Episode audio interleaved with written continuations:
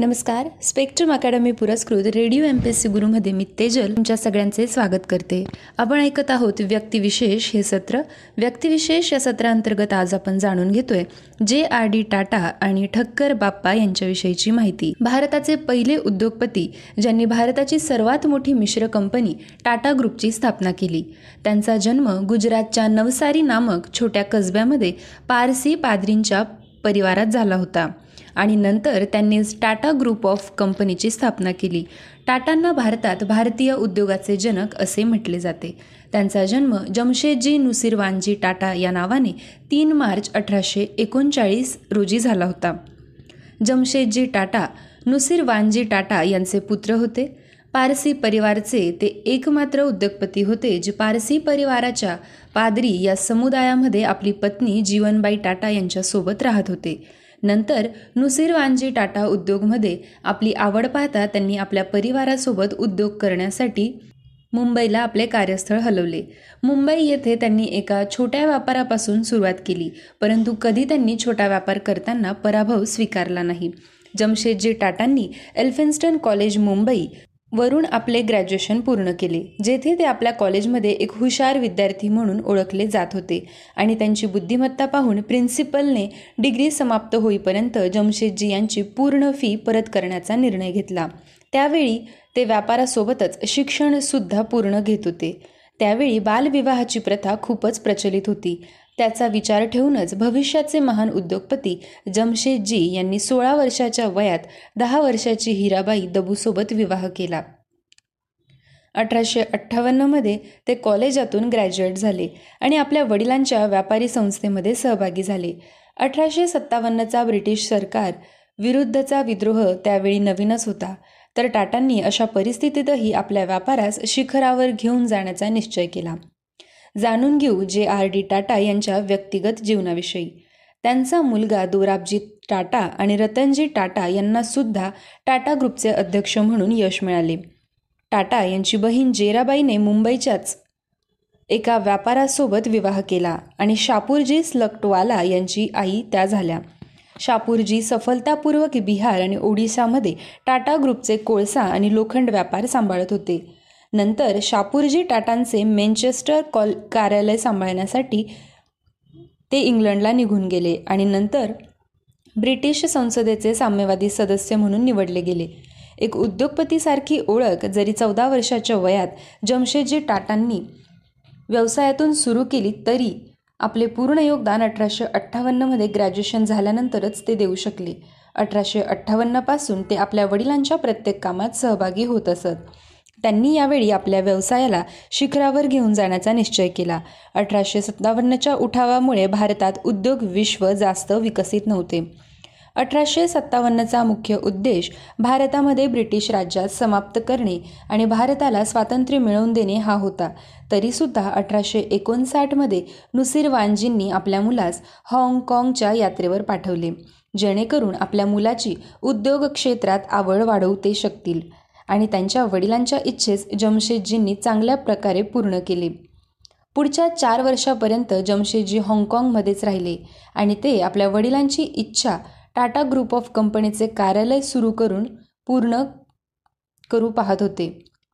हाँगकाँगमध्ये टाटा कंपनीच्या ऑफिसची स्थापना टाटा साम्राज्याच्या विस्ताराला डोळ्यासमोर ठेवूनच एशियामध्ये टाटा अँड सन्सद्वारा केली गेली.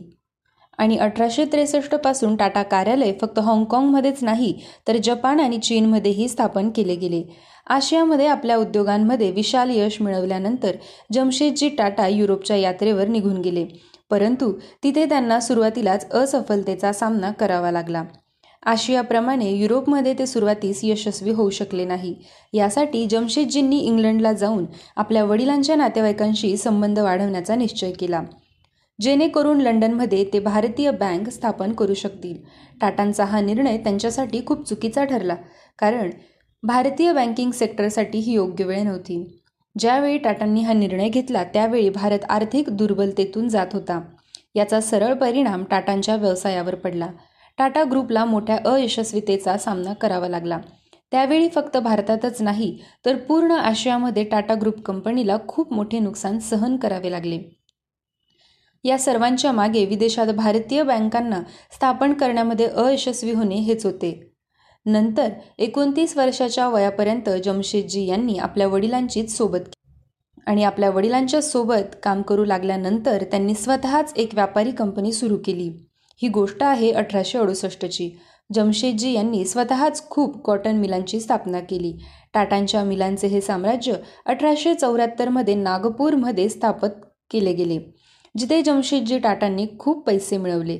क्वीन व्हिक्टोरिया जेव्हा भारताची महाराणी झाली होती तेव्हा या गोष्टीला नजरेसमोर ठेवून त्यांनी आपल्या मिलचे नाव ठरवले होते. नागपूरच्या त्या मिलांपासून टाटा ग्रुपने खूप कमाई केली परंतु तोच मिल नंतर जमशेदजींनी खूप मोठ्या किमतीवर विकला होता. जमशेदजी टाटांच्या कॉटन मिलमध्ये उत्पादित झालेले कपडे फक्त भारतामध्येच उपयोग केले जात नाही तर त्यांना विदेशातही निर्यात केले जाते. ज्यामध्ये जपान कोरिया चीन आणि मध्य पूर्वचे खूप देश समाविष्ट आहेत. जमशेदजी टाटांच्या त्या कॉटन मिलचा मुख्य उद्देश फक्त आणि फक्त लोकांना चांगली गुणवत्ता देऊन त्यांना समाधानी करणे हा होता ज्याचा फायदा पूर्ण टाटा उद्योगास मिळाला. त्यांच्या मिलला आधी धर्मसी कॉटन मिल आणि नंतर स्वदेशी कॉटन मिल असे म्हटले जात असे ज्याचा लोकांच्या बुद्धीवर खूप प्रभाव पडला. आणि लोक फक्त भारतीय वस्तूंचाच उपयोग करू लागले आणि ब्रिटिश वस्तूंचा त्याग करू लागले. तेव्हापासून आजपर्यंत जमशेदजींचा मुख्य उद्देश देशी वस्तूंना प्रोत्साहन देणे हाच होता. या कारणामुळे आज टाटा सन्स भारताची सर्वात प्रसिद्ध कंपनी बनली आहे. टाटा कंपनी आपल्या उत्पादनासोबतच सर्वात चांगले काम करण्याचे वातावरण देणाऱ्या कंपनीच्या रूपात ओळखली जात आहे. असे म्हटले जाते की टाटा ग्रुप ऑफ कंपनी आपल्या कामगारांना चांगल्यात चांगली सेवा प्रदान करते. ज्यावेळी लोकांना आरोग्य आणि चिकित्सा वाहतूक सेवांच्या विषयी माहितीसुद्धा नव्हते त्यावेळी जमशेदजींनी आपल्या कामगारांना त्या सुविधा दिल्या होत्या. त्यांनी कामगारांनाच नाही तर त्यांच्या मुलांनाही चांगल्या सेवा दिल्या. ॲक्सिडेंट भरपाई पेन्शन यांसारख्या सुविधा दिल्या. ते आपल्या कामगारांना कामाचे प्रशिक्षणसुद्धा देत असत. ते जमशेदजी टाटाच होते ज्यांनी जापनीज स्टीम नेव्हिगेशन कंपनीला मालभाडे कमी करण्याची अपील केली. कारण मालभाड्याचा सर्वात जास्त परिणाम जमशेदजींच्या कमाईवरच होत होता. त्यांच्या या अपिलाचा फायदा फक्त टाटा ग्रुपलाच नाही तर पूर्ण देशाला झाला. जमशेदजी यांनी याविरुद्ध केससुद्धा दाखल केली आणि आपले स्वतःच्या पैशाने केस लढू लागले. शेवटी त्यांना यात यश आले. कोर्टाने त्यांचे अपील मान्य करून मालभाड्यामध्ये कमी केली. कोर्टाच्या या निर्णयामुळे भारतीय व्यापाऱ्यांना खूप नफा झाला आणि आज ते पूर्ण भारतीय उद्योग जगताचे प्रेरणास्त्रोत आहेत. आज टाटा ग्रुप ऑफ कंपनी भारताचीच नाही तर पूर्ण विश्वातील सर्वात मोठ्या कंपनीच्या रूपात ओळखली जाते. एका नजरेत पुन्हा एकदा जमशेदजी टाटा यांचा जीवन परिचय जाणून घेऊ. तीन मार्च अठराशे एकोणचाळीस रोजी जमशेदजी टाटांचा जन्म झाला. अठराशे त्रेपन्नला हिराबाई दबूसोबत त्यांनी विवाह केला. अठराशे अठ्ठावन्नला आपल्या वडिलांच्या व्यवसायात ते सहभागी झाले. अठराशे अडुसष्टमध्ये त्यांनी स्वतःची कंपनी स्थापन केली. अठराशे चौऱ्याहत्तरला महाराणी मिलची स्थापना केली. एकोणावीसशे एकला युरोप आणि अमेरिकेची यात्रा केली जेणेकरून स्टीलचे शिक्षण त्यांना घेता येईल. एकोणावीसशे तीन साली ताजमहल या हॉटेलची त्यांनी स्थापना केली. एकोणावीसशे चारमध्ये त्यांचा देहवास झाला. जेव्हा आपल्या क्रिया आणि विचारांमध्ये क्रिया आणि विचारांमध्ये तुलना होते तेव्हा हे गरजेचे नाही की आपली वाढ आपल्या विचारांशी जुळून येईल. एक खरी हिंमत भौतिक किंवा मानसिक किंवा आध्यात्मिकसुद्धा होऊ शकते. तुम्ही कोणतेही नाव द्या. या प्रकारे तुम्हाला मिळणारी हिंमत आणि दृष्टी तीच असेल जी जमशेदजी टाटा यांनी दाखवली होती. हे योग्य आहे की आपण त्यांच्या स्मरणार्थ त्यांचा सन्मान करावा आणि एक आधुनिक भारताच्या निर्मात्याच्या रूपात त्यांना आठवावे. जवाहरलाल नेहरू जमशेदजी टाटा भारताचा सर्वात मोठा उद्योग समूह जमशेदजी टाटांनी आपल्या कुशलतेने विशाल टाटा साम्राज्य देशातच नाही तर विदेशातही स्थापन केले. त्यांनी आपल्या कुशलतेच्या जोरावर आज टाटा ग्रुप आणि कंपनीला शिखरावर पोचवले आणि जगात एक नवीन ओळख निर्माण केली. जमशेदजी टाटा भारताच्या प्रथम महान उद्योगपती म्हणून मानले जातात. आज त्यांच्या योगदानामुळे भारतीय उद्योगास विदेशात देखील ओळख मिळाली. ज्यावेळी भारत आर्थिक संकटाशी झगडत होता त्यावेळी त्यांनी चपळतेने टाटा ग्रुप आणि कंपनीची मुहूर्तमेढ रोवली. त्यामध्ये ते यशस्वी झाले. त्यांचे नेहमी असे मत होते की आम्ही सरळ कोणतेच काम करत नाही. कोणतेही मोठे काम करण्याआधी छोटे छोटे काम करण्याची आवश्यकता असते. जे आर डी टाटांनी वयाच्या बावीसाव्या वर्षी टाटा उद्योग समूहाची धुरा सांभाळली. त्यावेळी त्यांच्या बावीस कंपन्या होत्या. ते निवृत्त झाले त्यावेळी समूहाच्या पंच्याण्णव कंपन्या होत्या. प्रत्येक कामात त्यांनी शिस्त आणि दर्जा जपला. उद्योगात यश मिळवताना कर्मचाऱ्यांच्या हितासाठी नाविन्यपूर्ण योजना राबवल्या. त्याबरोबर माणुसकीही त्यांनी कधीच सोडली नाही. फ्रान्समध्ये टाटा कुटुंबियांना बहुमान असतानाही त्याचा त्याग करून जे आर डी टाटांच्या वडिलांनी भारतात स्थायिक होण्याचा निर्णय घेतला. भारताचे नागरिकत्व स्वीकारून उद्योग आणि देशासाठी सर्वस्व अर्पण केले. देशाला पहिल्या रांगेत आणण्यासाठी महत्त्वाची कामगिरी त्यांनी बजावली. हवाई रासायनिक प्रकल्प देशात सर्वप्रथम त्यांनी आणले. सामाजिक बांधिलकीतून Tata Memorial Hospital T I F S आदी संस्था त्यांनी उभारल्या. त्यांचे कार्य अतुलनीय आहे. खरोखरच जे आर डी टाटा यांचे कार्य खूप महत्त्वाचे आपल्या देशासाठी ठरले आहेत.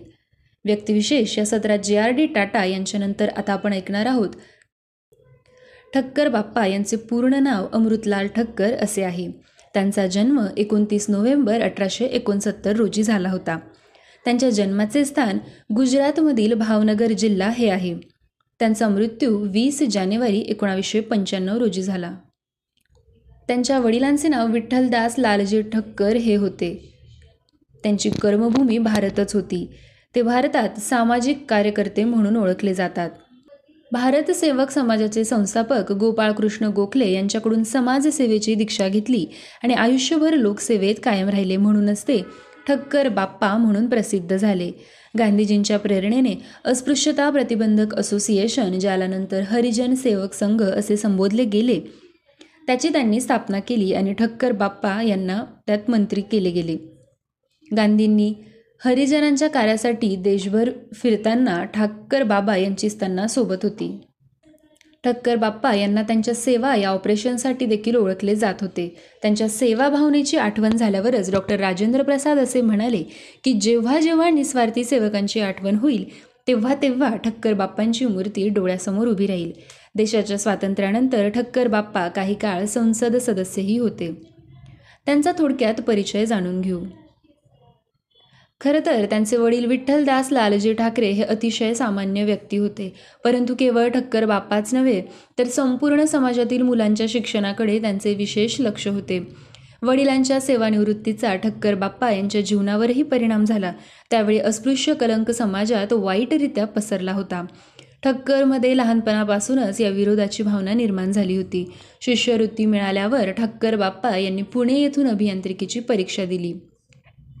त्यांच्या नोकरीविषयी जाणून घेऊ. त्यांनी काही काळ सोलापूर व भावनगरमध्ये रेल्वेची नोकरी केली.